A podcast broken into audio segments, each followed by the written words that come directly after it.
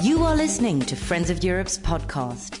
Don't miss our debates on global and European issues that span political, economic, social, and environmental challenges, and follow our website at friends of europe dot org.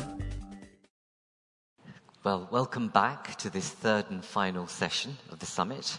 Um, we've dealt with cooperation and collaboration. We've also looked at the green, you know, the big green bang in terms of the energy revolution, um, that, such that it is. And now we conclude with the issue of what price for a greener future. Um, as I began in the morning, we know this is a question of supply and demand, and cost is pivotal to it, uh, and pricing, therefore, as a result. And we will debate that particular issue in this final session. What I'd like to do, as we've done with all our sessions, is bring the voice of the citizen into the discussion. The voice doesn't necessarily relate to this particular issue, but it's important to reflect on how members of the public across Europe are reflecting on this issue. So the first quote, if I can have that up, is from Miguel. Cities have considerable potential to implement innovative solutions to climate change by improving energy efficiency. Next one. So, from the U K, China and India have both chosen fossil fuels to develop their nations. Even if the E U reached zero percent emissions, twenty years from now, there, are still, there will still be more C O two that, than today, making our efforts worthless. And finally, Ivan from the Netherlands, the energy required will always outstrip, outstrip supply as cities grow. Building millions of windmills and covering the land with solar panels will only meet a fraction of this need. Who is going to order heavy coal users to stop, and why would they listen in any case? So, just to give you a view from the outside in, in terms of the, the views of the members of the public uh, around this particular agenda. We know that pricing is a key issue.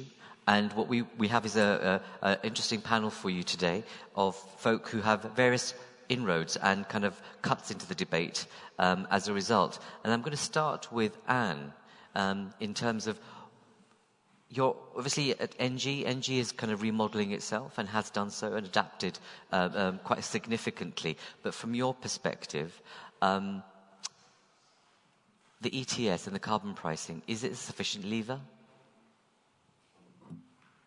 So we, we are convinced that it's important to, to, to have a real signal, a real carbon uh, price signal. Uh, I will come back to the E U E T S, but first, uh, you know, um, emissions are only covered in the world, only fifteen percent of the emissions are covered by a, by a system, by a mechanisms, and um, seventy-five percent of those emissions are priced less than ten dollars per ton. So there are no real change in behaviors for the time being. And what we see now is people, uh, companies, uh, uh, alli- alliances of companies, associations, uh, and also scientists, economists. There was this uh, commission, uh, Stiglitz, Stern, uh, on uh, carbon prices. Um, and uh, a lot of actors and countries uh, countries uh, are working on developing systems. Uh, more than forty uh, initiatives are underway. Uh, by the way, there will be an interesting development, which is uh, in China, the creation of the national market.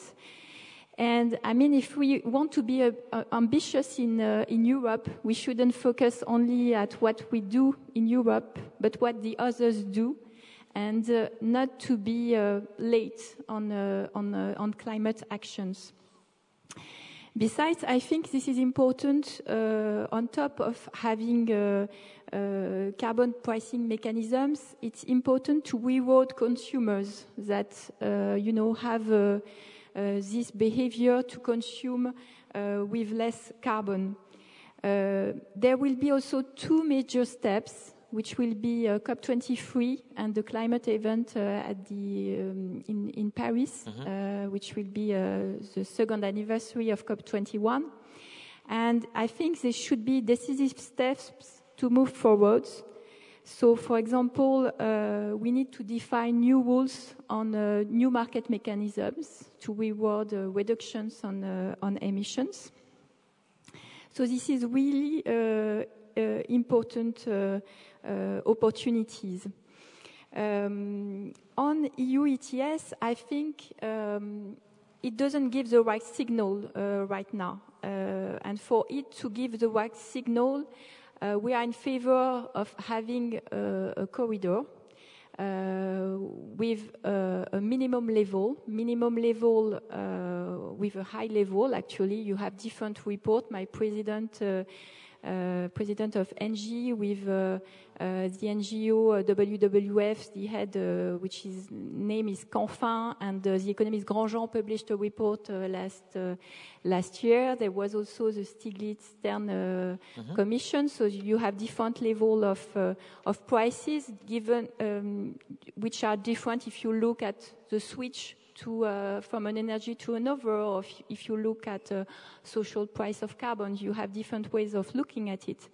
So there is this minimum price and um, a, a, a cap of uh, um, a maximum price to uh, give visibility to investors and uh, uh, to reassure, I would say, uh, investors. So uh, this is what we think uh, is important, to have a, also a transparent, uh, a transparent price. And I think there is really this opportunity. You know, there is this discussion with uh, France and Germany on uh, on that, and on having a, a, a minimum price. Um, if a country does it by by itself, this is not enough, because it will not have an impact, an environmental impact. So we need to have a coalitions.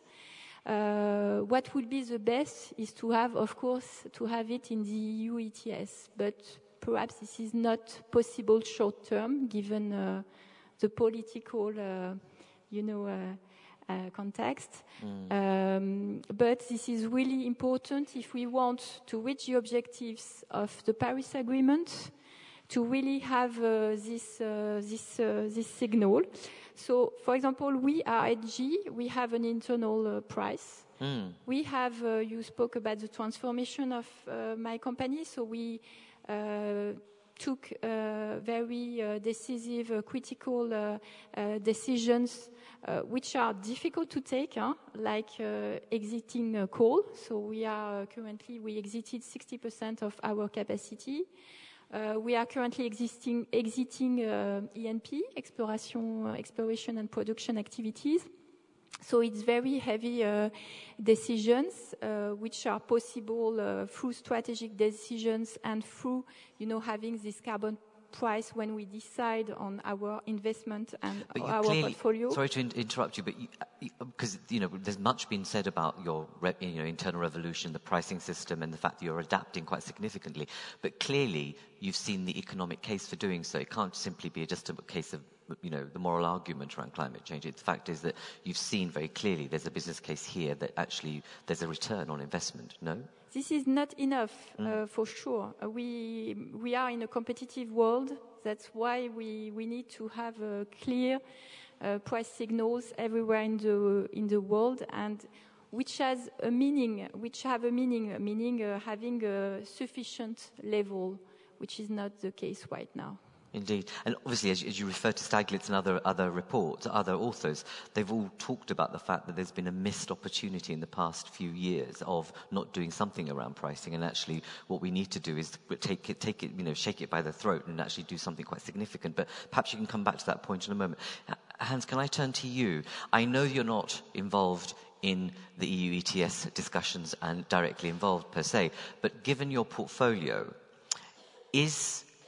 Is the kind of the, the pricing issue, or the kind of some of the infrastructure that's being created around momentum, having a significant effect on your portfolio?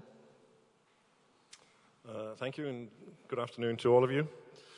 Um, I'm here also for gender balance. As you can see, this is an uh, unusual and, and very nice uh, position to be in.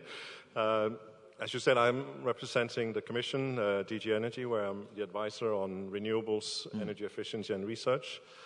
Um, and I think certainly the question you're asking is, is indeed the very correct and relevant one. You've sort of labeled this session the, the, the price for a green future. I think you could turn it around also and ask what would be the price for a grey or even a black future. And in our view, that would be much, much higher. And we are consistently arguing from the Commission side that the energy transition is necessary not only in order to deal with climate change, but also to create jobs and growth. The whole energy transition, in our view, is a fantastic opportunity uh, for, the, for the E U uh, to get ready for the next century and in an increasingly competitive uh, world. Um, when we're talking specifically about, about carbon pricing, uh, in the E U we have, of course, the E U E T S, and we have the non-E T S system that deals with the sectors that are not covered by the E T S uh, system as such. And I think, as Anne just said, it's quite clear that this has not yet delivered. It has, nonetheless, some very specific advantages. It has the advantage of setting a price of carbon across the economy. And none of the other things that we're doing in the Commission, be it detailed regulation on renewables, energy efficiency and so on, can do that. And we need that as well, because um, what we really need is a regulatory certainty for the industry, for all the people that have to invest. And you know, the investment needs that have been calculated for the energy transition are absolutely astronomical. Uh, we are estimating that we will need something like uh, one hundred seventy billion euros mm-hmm. additional investment Indeed. every year That's right. between twenty twenty and twenty thirty in order to deliver this. Of course, the energy transition comes then with the advantages. We're saying nine hundred thousand additional jobs from the energy transition. Those are real value for the economy as a whole. We're saying that it can create something like one hundred ninety billion additional G D P. And of course, very importantly, we can reduce our energy bill, which is money straight out of the E U to the people who are uh, exporting fossil fuels, in particular, to the E U uh, of more than two hundred ninety billion a year as well. I mean, that is, again, figures that puts this whole energy transformation in perspective. And carbon pricing, in that sense, has a real role to play. But when I looked at the carbon price a few days ago, it was around seven euros per tonne. I mean, that is clearly not delivering. If we're just, as an example, looking at something like C C S, C C S is uh, the kind of investment that require a carbon price which is way, way higher than what we see today. And we see the consequences in Europe. We're struggling on C C S compared to the rest of the world. And one of the last projects that we were hoping for on C C S, the one in Rotterdam, now seems to be in very uh, significant difficulties. So we need carbon pricing. And I think the ongoing negotiations about a strengthened E U E T S are taking us in the right direction.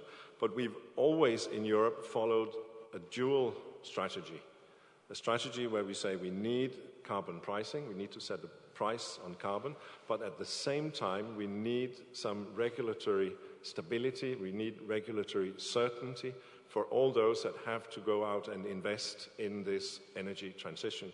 So, when I was involved in the Renewable Energy Directive uh, ten years ago or more, in fact, we looked at all this in a very integrated way. We developed a joint impact assessment for the E U E T S mm. and the Renewable Energy Directive. It was one of the, um, shall we say, most challenging, uh, some would say most painful exercises that we've been through uh, in the Commission. But we need to look at these things in an integrated way because we need both. We need carbon pricing and we need detailed uh, regulatory uh, intervention, legislation on renewables, energy efficiency, and so forth, and so forth. That's why the energy package that we're negotiating uh, for the moment, I think you've been talking about that this morning, is so critically important, not just to get it, but to get it quickly in order to create the investor certainty that is needed uh, for all these investments to happen in the in the next century. What's your? I mean, we know. I mean, if we, we think about evidence-based policymaking um, on this occasion, um, we know that the forecast on pricing is going to be much lower than in, than we expected um, in twenty sixteen. We're already seeing the fact that by by by twenty twenty we're going to see the pricing potentially be much lower than it should be. also, as you say, the energy package is in place, or it's being developed, but we know also the dialogue that's taking place, which I'm not going to ask you to comment on at all in, in terms of what's happening within the Commission. But do you get a sense of urgency and pace within, in terms of knowing what the trajectory is? We know the pricing is not what it should be. We know it's going in the direction it shouldn't be going. And we know the kind of, as I mentioned in the, in the morning session, the carnage of climate change that's hitting Europe and the world. Is there a sense that the, the, the players inside have a real sense of this urgency and pace in terms of moving, moving in, a, in the right direction? I'm not asking you to speak for politicians. What does it feel like for you inside? Yeah, no, I think it is absolutely urgent, because, you know, we need, we know from the scientists that we need our carbon emissions to peak at the latest in twenty twenty, and we need to have them halved by twenty fifty if we are to stay within the two degree uh, scenario. So there is a sense of real urgency uh, in all of this, um, and, and the sooner we can fix it, uh, the better. Um, Having said that, we also know that uh, these things take time. Or rather, you mean that's proxy for bedeviled by politics? Well, uh, I think we are on the right track. I mean, we know the positions of the Parliament, we know the positions of the Council. There are still many issues that have to be finally settled. Sure. But there is, I think there is a solution coming up, and I think we have embarked on the road in Europe, and we've set an example for the rest of the world, and parts of the world have followed the European example in creating carbon pricing systems, um, similar to the European system, but also different in many ways. But I think they have, there has to be clear evidence of this actually delivering, and so far uh, there is still a way to go on that front in terms of the actual... Mm. And I agree, I mean, about, you know, how the E U has led, but I think the, the question is not about... Um, the practice and the, uh, the leadership. It's actually, we need a quantum leap in effort, uh, really, if we're going to get to where we need to be. And I think our timelines and assumptions are perhaps being rewritten in, in front of us. But we'll come back to that debate from the audience as well. Can I turn, turn to you, Rachel? Um, you've done a lot of work on the E T S and carbon pricing. Um, given what I've just said, where do you think we are and where do we need to be? Thank you. Uh, for those who aren't familiar, Sandbag is a small uh, think tank. We're an E U think tank. We happen to be based in London at the moment. Um, firstly, uh, I'd like to say, I note on the programme it has a question that says, can the E U E T S remain the main driver of decarbonisation in the E U economy? Um, I would like to echo what the gentleman from the Commission has said, which is actually I'm not sure that it really has been that main driver of decarbonisation. So I'm not sure that it's the right question. Um, That's not to say that carbon pricing isn't a vital part of decarbonising the E U economy, and um, at Sandbag we absolutely think it is. So the question is, what's the right model going forward? How do we build on what we've learnt from the experience with the E U E T S?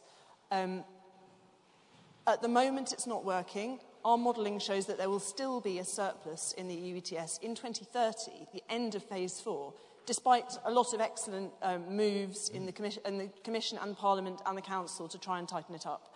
Um, if there is still a surplus of perhaps one billion allowances in the system, that is not going to drive a, a strong enough carbon price to drive decarbonisation. Um, and so we need something else to change. Whether that be a change to the E U E T S again, um, I, it would be wonderful if something new could come into the trialogue discussions, but it looks likely that there'll be only one more trialogue discussion. Um, and so the Earth would really have to move um, to, to get something strong enough into that. Um, or if we could find a way to trigger a new review as soon as possible after this one, which looked at whether the E U E T S is consistent with the Paris Agreement. Um, one point on which I didn't completely agree with the um, gentleman from the Commission is uh, the proposal that we would need to halve emissions by twenty fifty. I think that the mm. scientific consensus is saying net zero by twenty fifty now. Mm. And in order to get the E T S on a path uh, to achieving that, we really need to tighten it up enormously. Uh, we also have an interesting perspective being based in the U K, because the one example of carbon pricing in the world that I would say has really worked effectively is the U K carbon floor price. Um, and we've seen coal coming off the system um, faster than anyone ever expected in the U K as a direct result. A number of interventions, but the carbon floor price was a really important one of those. And um, one of the important things about that is that it was a very targeted measure and it only applies to the power sector. It hasn't tried to spread itself across industry as well. Um, there is a lot to be said for the E U E T S in terms of trying to address both of the sectors at once. However, uh, free allocation continues to industry. It's going to continue right through phase four as far as we can tell. Um, and if that's the case, it's not really setting regulatory certainty. It's basically saying, we're going to apparently apply this measure to you and then give you a get-out-of-jail-free card hmm. for as long as you can imagine. Indeed. Um, and that doesn't seem to me that it's applying one measure to both sectors fairly. So there needs to be a new thinking about um, what measures we need to relate to different sectors, and that might mean quite, I think it does mean, a lot of new interventions um, on the industry side, which won't be only about pricing. So firstly, can we find a way of setting a price for industry that is meaningful and fair and supports them? Um, we would love to see a more serious conversation about border carbon adjustments. I know that's a very controversial area, but I'm not sure that the conversation has been had in enough detail um, to decide whether it's something that could work or not. And certainly with the global dynamic evolving as it is, uh, border carbon adjustments might be a little bit more relevant now than they might have been in the past. Um, What else was I going to say? I think that what? we are very pleased to see France and Germany and the Netherlands coming out with their proposals for national carbon pricing. Sure. So I think overall my message is um, E T S, let's keep it if we can, let's strengthen it um, beyond belief as, as soon as possible if for it to be meaningful. Okay, if from your...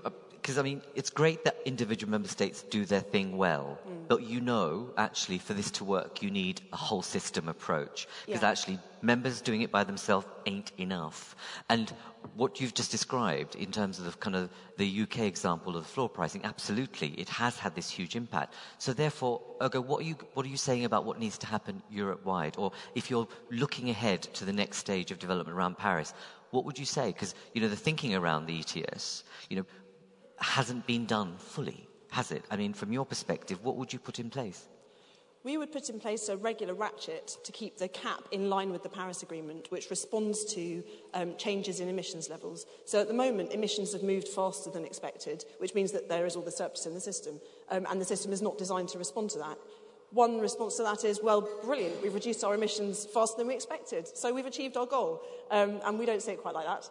Um, so... One system we have proposed is, is this ratchet mechanism, which could um, be predictable, provide certainty, but also provide flexibility um, to take into account um, unforeseen changes. Um, but honestly, I think that that's not enough. And we've never seen, you've never seen a system-wide approach that works. And actually, we need to change things so quickly if we're going to decarbonise fast enough that it's got to be lots of bits and pieces um, if we are going to decarbonise fast enough. So that... Let's do as much as we can with carbon pricing, but let's have an industrial strategy as well that looks at real measures um, on the ground that will help them to decarbonise and innovate. And would you want greater regulation in this regard? That's a really good question. Um, my uh, professional background is in the civil service, so of course I love regulation. But um, on the other hand... However, step aside from that. Come on, you, you sit where you sit, and you've seen what's happening, right? Yeah. And you've been a cri- you know, your, your, your, your think tank has been a, cri- a critique of E T S and actually the pricing. And actually, one of your reports also said, you know, there's been a loss of time. And actually, if we don't do something urgently now, we're not going to get to where we want to be. So, if it means regulation, then so be it. Uh, it would need to be done. You know, that regulation is a very broad term. It depends what you mean, it depends who you're talking about. Um, but I suppose the carbon floor price is a form of regulation, and um, that's working. So if we can look at targeted interventions like that, um, applying a carbon price across the whole economy flat and, and not allowing for differences between sectors would be extraordinary, and I, don't, I wouldn't suggest that. So that's not the kind of regulation we would advocate for. Okay. It's, it's a, and it's sort of... a maybe response. All right, okay. I'm sure there'll be questions from the floor on, on that particular point. Last but not least, Claude, I want to turn to you. There should, if you, let me get, get you a mic. E D F has been a strong proponent of a stronger carbon price, and you've had, obviously, um, uh, the wind in your sails um, from Macron, who's asked for a much higher price, um, if, if it were possible. What's your take in terms of the current situation uh, regarding carbon pricing? And also think of the kind of potential consequences of if France does this, how do we get others to follow suit? Uh, if, uh, if, I, if I look on, on, on your question of um, carbon pricing, I will say first that I am um, I'm confused with carbon pricing. Uh, you, you, you tell me we ought to talk about money and how it's, it's make it happen. I'm a little confused be with that, because for me, I feel that carbon, carbon pricing is at different level, and, and I will suddenly be back to E U E T S and your question about how are we pragmatic and that. But carbon pricing is first a symbol. You may just need to lower the mic a little it's, bit, yeah. It's a flagship. The fact that there is a mention of carbon pricing within the Paris Agreement is certainly a way to bring business in the arena, which is, which is key in keeping uh, the momentum on, on, on what is happening on, on, on C O two emissions. Uh, if you, uh, I, I listened what was, was said about having a model with a E U E T S, but there are a lot of carbon pricing. You have carbon pricing which can be direct, A, a, a carbon tax that happened in a lot of countries today. Uh, you have a carbon tax in a lot of European countries. That means that carbon is already a, a, a price for, for country. And at the same time, you can uh, indirect through, through policies. So for me, carbon pricing is it's an, it's necessarily a question of how have, are we having a systemic approach on that that can take on board a lot of the questions that was already mentioned today. Being the last to talk is, is a little challenging of, of, of what had been said during the during the, the, the morning. But the question of how are we uh, integrating that, and is carbon pricing one of the good solutions to be, uh, to have this systemic approach, is certainly for me the key issue that we will have to fix in the future. How through uh, intelligent carbon pricing we can have a systemic approach on the global issue, not only on climate, but some social that was mentioned this morning too, and other, like what's not mentioned today, like biodiversity and other topics. How are we having a more global integrating system that allowed us to go to a more sustainable future? But uh, saying that, it's, it's not something that we have to, um, to fix by our own. There is also a question of transparency. Again, not only carbon pricing, but also climate disclosure, near more transparency. And I am really advocating not only for a carbon price, I am advocating at two levels. The first level is having a clear signal for us as industrial for carbon. But the other is how are we having a clear framework on disclosures on, on climate issue. I believe that the two are going together. I don't remember who this, this morning mentioned um, reporting and, and, and, and, and, and data, but we need something like that. If you want to, to be able to, to develop a, uh, a change in, in, in the economy, you need both, need on, not only uh, carbon pricing. You have, I, I, I forgot to mention that we have a lot of subsidies on coal and oil, which are uh, reverse carbon pricing. So that's why I feel that I'm a little confused with that. That said, we need a strong signal in Europe. We need to fix E U E T S, and that it's, because the market is working, but it's not delivering what we all hope it's delivering. So I fully support my, my neighbor about we need a corridor on carbon pricing, and we need it shortly, because we don't need it only for investment, but we need it today for operation and optimization of our existing fleets. It is a way to, to uh, optimize the, the emissions of C O two emissions of a sector, not only the electricity sector, regarding the less emitting facilities that we do have, because we have overcapacities in, in, in a lot of sectors in Europe. So we need a strong carbon pricing for that. And we, we support, as a company, uh, the initiatives of the French government, and we do hope that there will be something shortly between uh, at least France and Germany, but we can hope that it could be at, at a, a more brighter level, because it could be stronger in, in that way. I think that this is important to have mm-hmm. that. And this is important, again, to have that in a systemic way, which integrates a lot of the issues that we are facing uh, in, in the economy, which are the social and, and environmental issue. I, t I take your point about the, the systemic approaches. What I was saying that came to the first session is that we almost did a climate change dashboard that looks at all the different variants and thinks about what the consequences, the dependencies, and the counter indicators are. You need a national and an international dashboard on climate change. But we're not got, we haven't got that. Do you see anywhere where the sense of a, a systemic approach is taking place that you're describing? For me, the, the systemic, you, you can find it in, in the S D Gs. Uh, the S D Gs is a way to have a dialogue on different, uh, on different issues on, on, on, on, uh, on sustainability.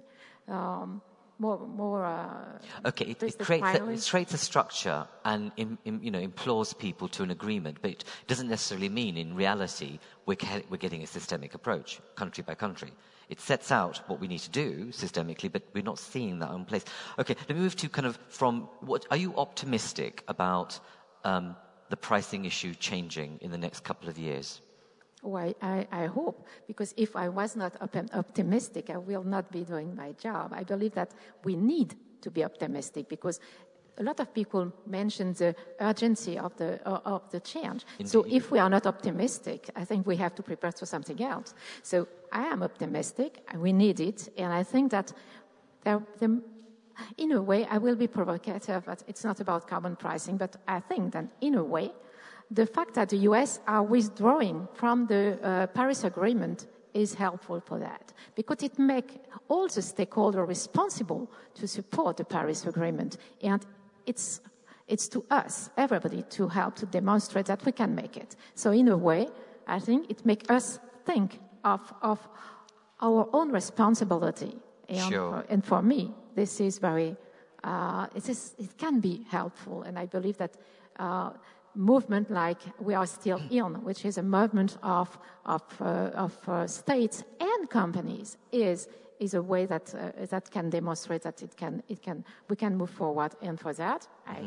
I I will end again with that we need some signals, because it's helpful to be able to demonstrate that it can bring something to to to, to, to your your shift. So it's it's it's okay. Important. I mean, your point is let's make a virtue out of adversity. Sometimes we can't do that all the time, but on this occasion, it's absolutely clear, the case that the advertis, adversity of the, the, the states pulling out has had this kind of galvanizing effect.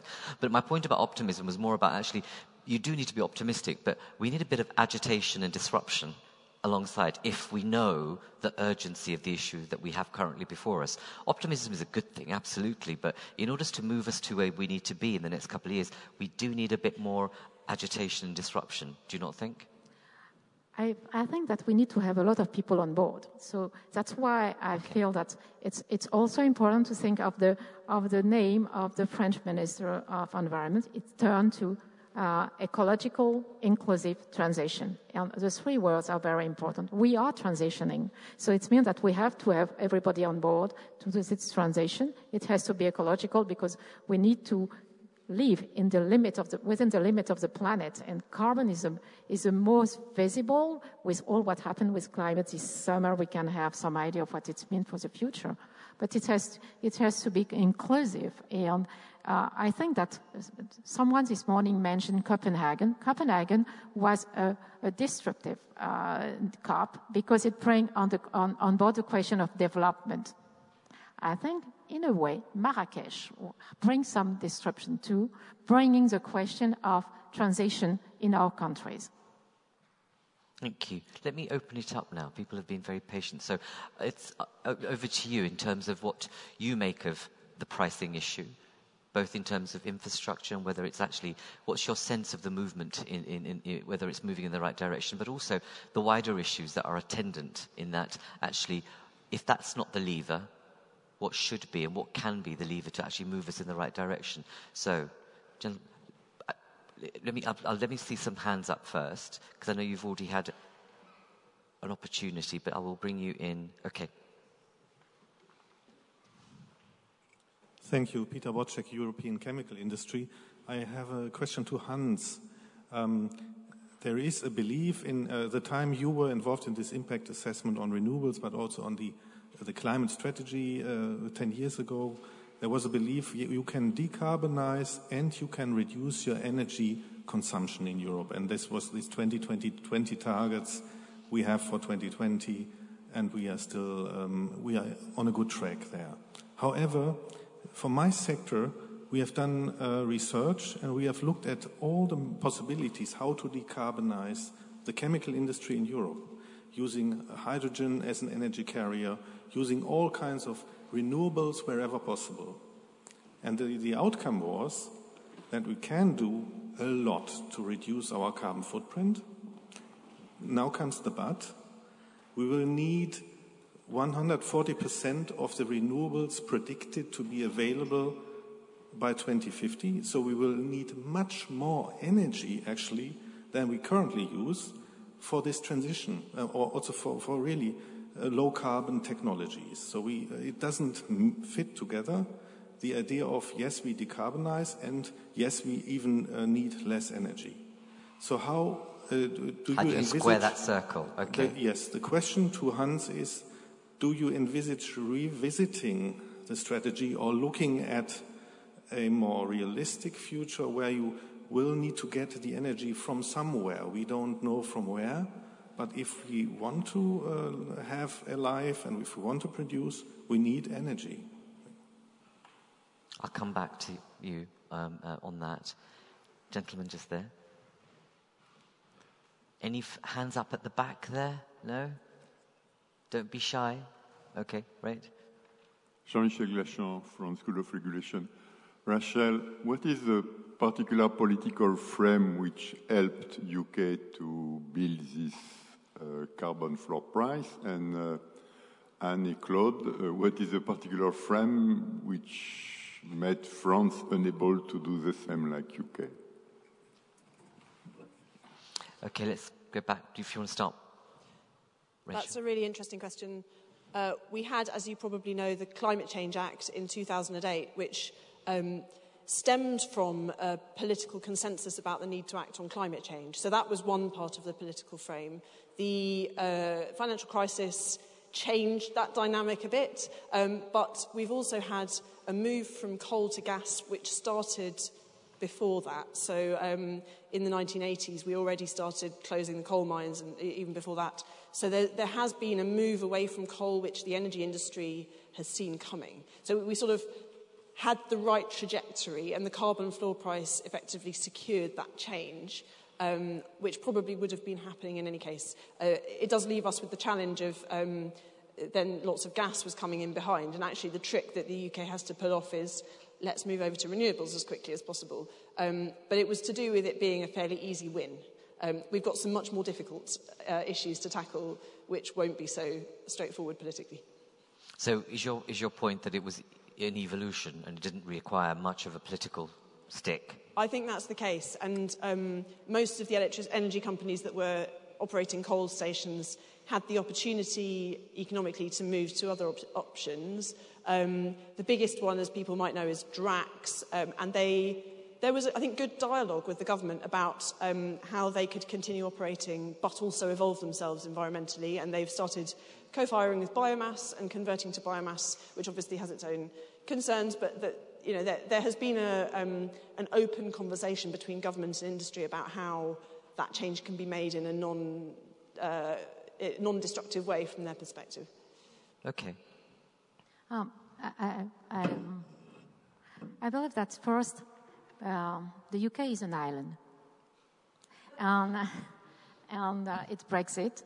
So the first thing is that uh, it's not related to the world uh, electricity network at, as, as France is, uh, and it has not a the same view of having a more global approach of the subject. That's my feeling. I'm not discussing with, uh, with the government about that, but most, the first thing is the physical situation and the physical position between uh, U K and France in the electricity network are not the same. And if you want to have a market, you can have theoretical approaches, but you must have also a physical one. So the first thing is it's an island. Mm. And, and, and, uh, and the second that is really France is, is really at the heart of the uh, electricity network and the way electricity is, is going in Europe. That makes some responsibility to have a more global approach. Maybe Anne want to build on that. Uh, to complement on the context, uh, there were several discussions at uh, at European level to discuss on uh, how having a higher price on the corridor, and uh, this uh, this was not um, going through. So that was uh, this idea came of uh, why not having a, a, a tax, a price, finally a price at uh, some national levels. As I said, when you do it only in a country, this is not meaningful on an environmental perspective, because then uh, you emit more on the, the country uh, uh, which is your neighbor. Uh, so you emit more at the coal and uh, lignite plants uh, in Germany, for example. So you need an alliance with uh, some countries. Um, and this is very easy because uh, it's, uh, it's, it's a tax. It's simply a tax, so it's a national decision. Uh, and uh, when you, for example, you take a price, you say it should be thirty uh, euros. If uh, the E U E T S is at uh, seven, then you have the, the complement in uh, in tax. So uh, that's what uh, U K uh, does, and uh, that's very easy to to implement. For me, it weaknesses the um, the, the European Uh, Uh, system. So uh, this is uh, this is uh, not good for Europe, but it is a way, as you as you said, to agitate things, to to have things uh, coming. So uh, uh, it's a, it's a, it's a way of uh, agitating uh, the idea of and saying really that uh, country, some countries and actors uh, want this to happen. It's almost a situation of markets within markets, actually, and um, it does beg the question of what's the point of having the system in the first place if you could have such a margin of difference, and what the impact is in aggregate terms. Perhaps that's just too controversial a statement, but we do need to have some, some level of levelling upwards um, from the member states if this is really going to be a win uh, in the short term, short to long term. Um, Hans, I want to turn to you now about that. The hypothesis being generated there about, you know, we need more energy. And was, was, was, the, was it the wrong kind of triangulation uh, or, or uh, assumption being made in the impact assessment? No, I think certainly that's a very uh, relevant uh, question, so I'll come back to that in a moment. If I perhaps can start by perhaps clarifying something, because I understood also from what Rachel said in the first round, that when I was talking about uh, when we needed uh, to reach the peak of our C O two emissions and when we needed to have our talking globally. Could you uh, bring your mic up? Because I don't think people... Okay, is it better like this? Yeah, because the acoustics are really bad at the back. So. I don't want to have it too close, because then I sure. know it's also difficult anyway. Okay, so I was talking about the global emissions that we need to halve by twenty fifty, and we were also, uh, I was also mentioning the need for uh, peaking global C O two emissions by twenty twenty. Of course, in Europe, we're doing much better than that, because we're already reducing our emissions, the twenty percent we expect to, to reach or have perhaps already reached. We've agreed forty percent C O two emissions compared to nineteen ninety for twenty thirty. That's part of our Paris commitment. Uh, so, uh, of course, Europe, again, has to lead by example, and I think that's, uh, that's quite an important uh, thing. Maybe, again, before I come to the, the question, um, Lord Stern has said that climate change is the biggest market failure that the world has seen. Mm-hmm. And in that sense, of course, carbon pricing is an attempt to correct that market failure at the cheapest possible cost. And I think that's, uh, of course, something that the Commission is very mindful of. I mean, we, we want to have the energy transition in the cheapest possible way. And of course, if you have an economic instrument like uh, carbon pricing, in principle, at least from a textbook economic point of view, that is the cheapest way of doing it. Yet, yet the impact of climate change in this year alone, when you think of the cost in terms of insurance and the loss to the economy, is, is high. So actually, we can't really have a cheap um, uh, approach to this, surely. I'm well, you can have an expensive or a less expensive Uh, approach, I mean, whichever way you look at it, but of course you, you can deal with climate change in many different ways, and you can reduce emissions in many different, way, different ways.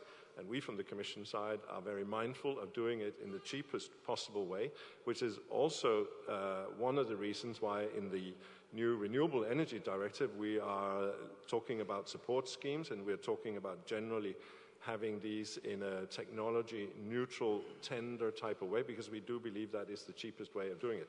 It will not always be possible to do it, but that has to be, shall we say, the default uh, starting point for all of that.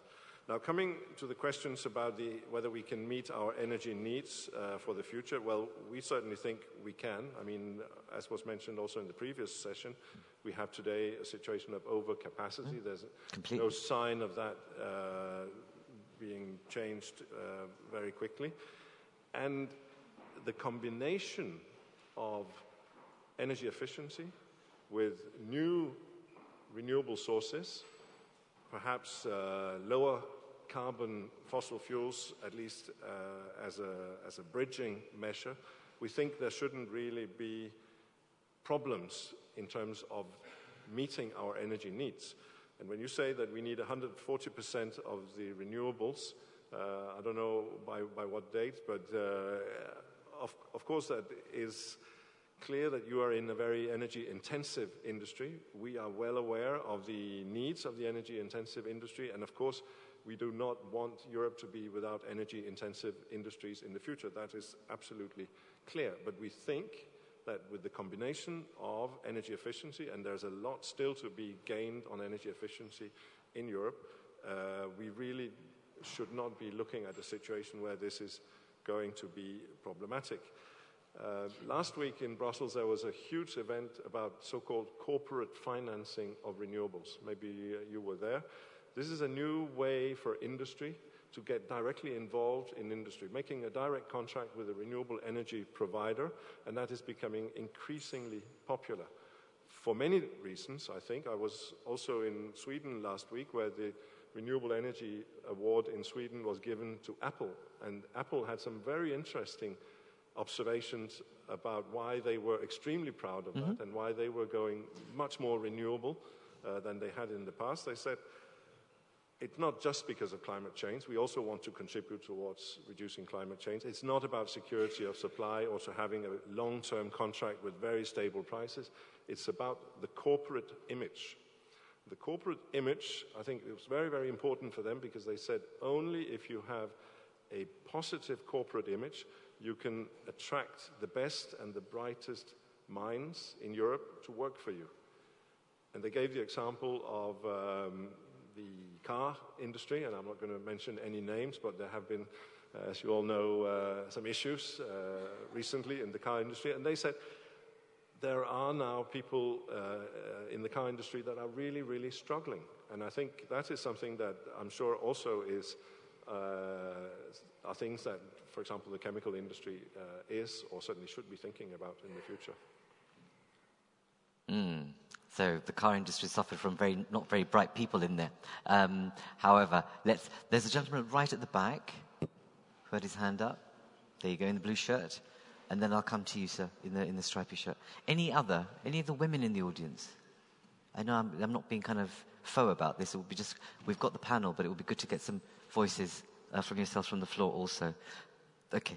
Right, apologies. I'm, I'm disappointingly not a woman. Um, Martin Nesbitt from the Institute for European Environmental Policy. Um, like Rachel, um, I'm a, a British European uh, and therefore uh, spending a lot of my time feeling depressed at the moment. But uh, one question for the panel would be, uh, is there one tiny bright side to the U K's departure, which is that uh, the possibility of tax instruments at a European level suddenly becomes much more real, um, and that, that is a, a, a possible uh, new route to a solution for the carbon pricing problem, so cooperation on tax instruments. Is your, then, is, uh, I think you continue, but is your view that um, Britain's been blocking that in the past? Uh, Britain and um, Luxembourg. Indeed. Um, and now that you have a, a former Luxembourg finance minister um, at the head of the Commission, maybe this is the, uh, the opportunity uh, to, uh, to make progress on that, that agenda. Okay. Um, just a quick comment on Hans's point about costs, um, effectiveness of, of meeting targets. I absolutely agree that uh, you want to meet um, your objectives um, as cheaply and efficiently as you can, but you need to make sure that you meet the objectives. Um, and that, I think, means that you need to frame uh, the, the policies in, in, in, with, with a view to meeting the long-term decarbonisation objective rather than just finding the cheapest route to Uh, delivering the twenty thirty targets. And I know that's something that's factored into the Commission's thinking to some extent. It's not always factored in sufficiently to the political debate uh, around this, and um, it, it, it needs to be considered. Thank you. Gentleman in the stripy top. Um, hello, it's uh, Sanjay from Change Partnership again. Um, I really like the question you asked about the need for agitation, so uh, let me be, let me respond with some agitation. Um, I think there's a few things that are happening in the dynamic which haven't been mentioned by the panel yet, but they're really quite important. So next year, the I P C C is going to come out with a one point five degrees uh, uh, scientific report, and that's really throws all of the work that we've done so far into the water because it's clearly not adequate to meet two degrees, let alone one point five degrees.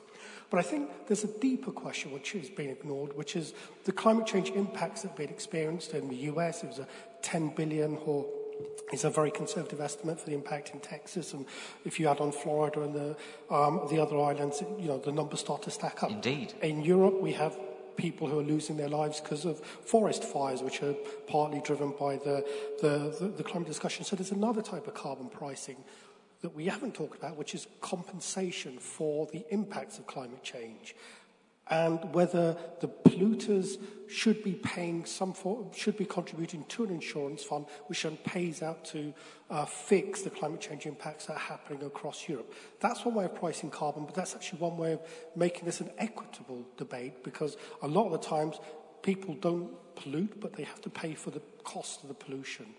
And I think that's the square that needs to be circled. And all of a sudden then, it doesn't matter whether you have an emissions trading scheme or not, an insurance fund and a contribution in the insurance fund for the amount of C O two that you pump into the atmosphere, that's a fair thing to do. So There's agitation. A that's a good agitation. Compensation tax or a compensation premium uh, for polluters. Okay. Um, does... Um, is, is the, up, the upside of Britain's exit um, uh, a pathway for doing things which others have wanted to do for quite some time? Views? Hans? I think it's a, it's a very difficult question, clearly. I mean, obviously, tax is an area which requires unanimity. We know what the U K position has been so far. From that perspective, maybe, but I think, you know, there might be others who have been hiding behind the U K so far, uh, who might step up uh, and uh, not be particularly enthusiastic to that. I, I think as long as it is uh, requiring unanimity under the treaties, it's going to be uh, quite quite difficult. Okay. Claude, or, or, or, or, and uh, do you have a view on the kind of compensation tax? I mean, you know, the compensation premium, do you think that has any legs? I think compensation is important, but I will shock people. I think if you compensate everything, uh, you don't change your behavior. So, um, even though should, the money we should will... think about it. Mm. Okay, all right. Claude, do you want to say anything on that? I think that uh, compensation is more a political issue than uh, than uh, than other thing. I think you you should not have compensation, and, and it's allowed you not to do other things. It has to be something more global. And I feel that there is a, a model that I feel very interesting, which is the water model, in which you are locating at the same time uh, the tax you you you are uh, asking people, at the same time action that you can have, so that it's a local a, a local thing that make people feel that they are part of it. Mm. At the same time, they pay, but they are part of something else. Okay. You wanted to come back, Rachel, but also can I ask you to think about the point that's made that actually when you think about the target going below two to one point five and the fact that actually all the systems we have in place need to be thoroughly changed, what, you know, in what way? Look, I personally think we need to get to net zero in the whole world in twenty fifty. I, I'm not quite sure. From, from the recent scenarios, scientific scenarios I've seen, um, that appears to be the only way that we're going to avoid two-degree temperature rise. Um, and, of course, it depends on the pathway to getting there.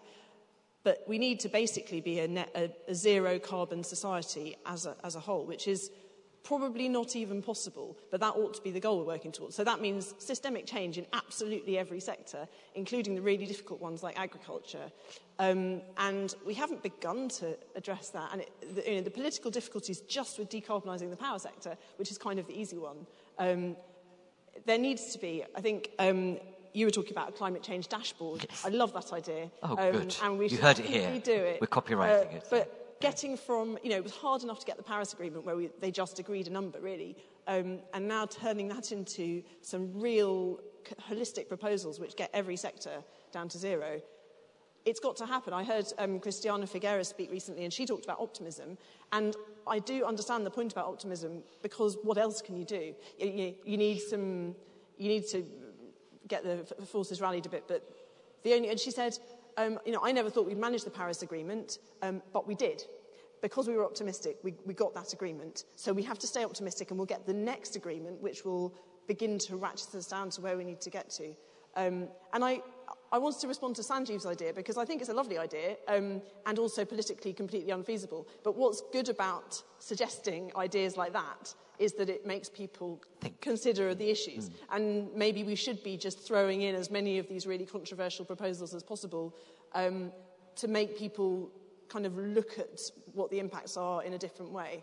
So there are, there are good reasons for agitating and coming Indeed. Up with um, disruptive proposals. Absolutely. And, uh, Please, I mean, um, I didn't intend to say that we shouldn't be optimistic, but I just think that we need it underpinned by, or it to be, um, be the underpinning force for agitation and disruption potentially. And Christina, in her own right, is agitating all over the world with her comment currently about what needs to change, and the fact that actually we need to rethink our estimations and what the gap currently is uh, between, you know, what we're saying we're doing and what we must do, uh, and what the timescales are. I'm going to end with the last question from lady here at the front. Thank you.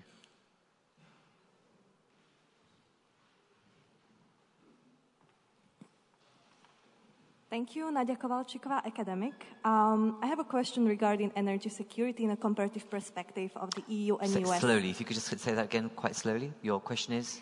On energy security in a comparative perspective between the E U and U S. So the role of energy and energy security, do you consider, has it been rising in the last fifteen years or so?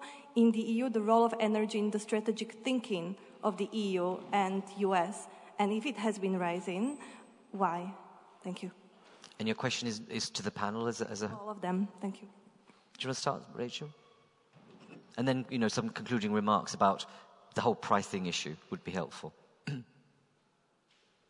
Yes, I think it has. Um, I don't know very much about the internal U S debate, but geopolitics, which is probably an overused term, are getting more and more heated and strained, and so inevitably thoughts turn to energy security mm. and how are we going to make sure we keep the lights on and keep them on without being dependent on, you know, to take a, a hackneyed example, Russian gas supplies. Um, so I, I was certainly in the U K, which obviously, as someone said, is an island and therefore more exposed in terms of energy security, that's top of the list, and it's been going up the list, but I'm, I'm sure that's the case in the E U as well. Um, Concluding remarks on pricing, to say what I've probably said, which is let's keep having carbon pricing, let's make it more meaningful and more interactive with what else is going on in the, in the economy. Okay, Claude, can I come to you about the, the security, the energy security issue? Because clearly, I mean, I can see it from a, a citizen perspective in terms of the geopolitics, you say overly used, but when we think about the routes and access to uh, energy supplies across Europe and elsewhere, there's a real concern about what's happening politically versus security. I, I think uh, a company is not in charge of security of supply. It's in charge of selling energy to its customers, and it's part of a global policy. And one of the issues is, is that a European a topic, or is that a French topic, or a, a, a, um, an Italian topic? So this is what is today in this in a dialogue in Europe, and I think uh, Hans will be more comfortable than me to answer that. But this is, we we have to supply our customers and be part of the project of the country in which we are operating. Okay. Do you want to make a comment on energy security at all, Anne? No? All right. Any final comments from you in terms of the pricing issue?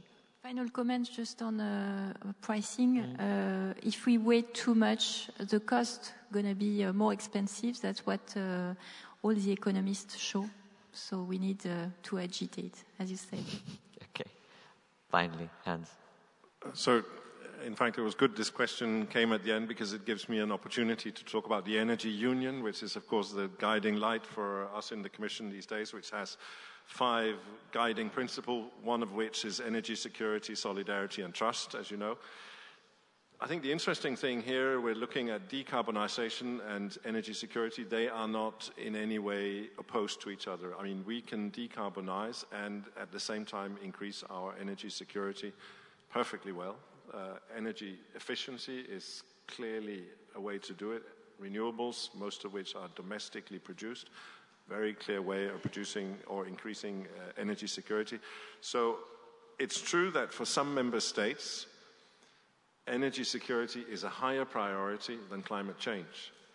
Uh, I think that's a fact, and we have to deal with that, but it's not necessarily a problem, because I think if we introduce intelligent measures that are designed to deal with both challenges related to energy security and to uh, uh, climate change, uh, we are able to kill several birds with one uh, stone.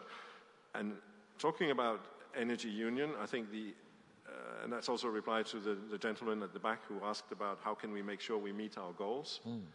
I think that's where the whole issue of governance comes in, and I don't think you've talked much about that, mm. but for the Commission this is absolutely critical. How can we ensure that this whole energy union project is governed in such a way that we actually get to where we need to get to uh, at the lowest possible price, as we've also discussed. Uh, and the energy governance proposal, which is there to secure that, is making its way through the system together with the Renewables Directive, the Energy Efficiency Directives, and so on and so forth. Concluding remarks on energy pricing, I think I agree actually very much with what Rachel just said. I mean, we need energy uh, pricing, we need uh, E U E T S, we need uh, effort sharing and non E T S and all the rest of it. But it's probably not going to be enough. We will also need uh, regulatory measures at E U level in order also to make sure that every member state in the E U contributes in a positive way to something which eventually will be positive for everybody. Indeed, and it's good to end on that positive note, yet let's hope that the discussions that are currently in place amongst some of the political leaders and others um, conclude in a clement way and to, to some agreement. I'm not sure it will raise the bar in pricing because um, it will ever be a political issue, I'm sure.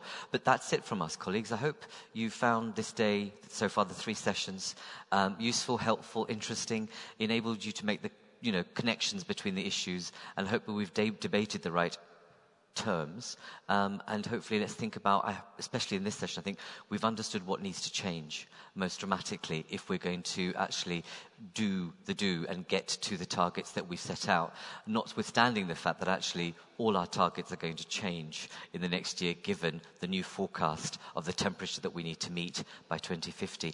Um, thank you, and thank you to our panel in the usual way. Thank you very much.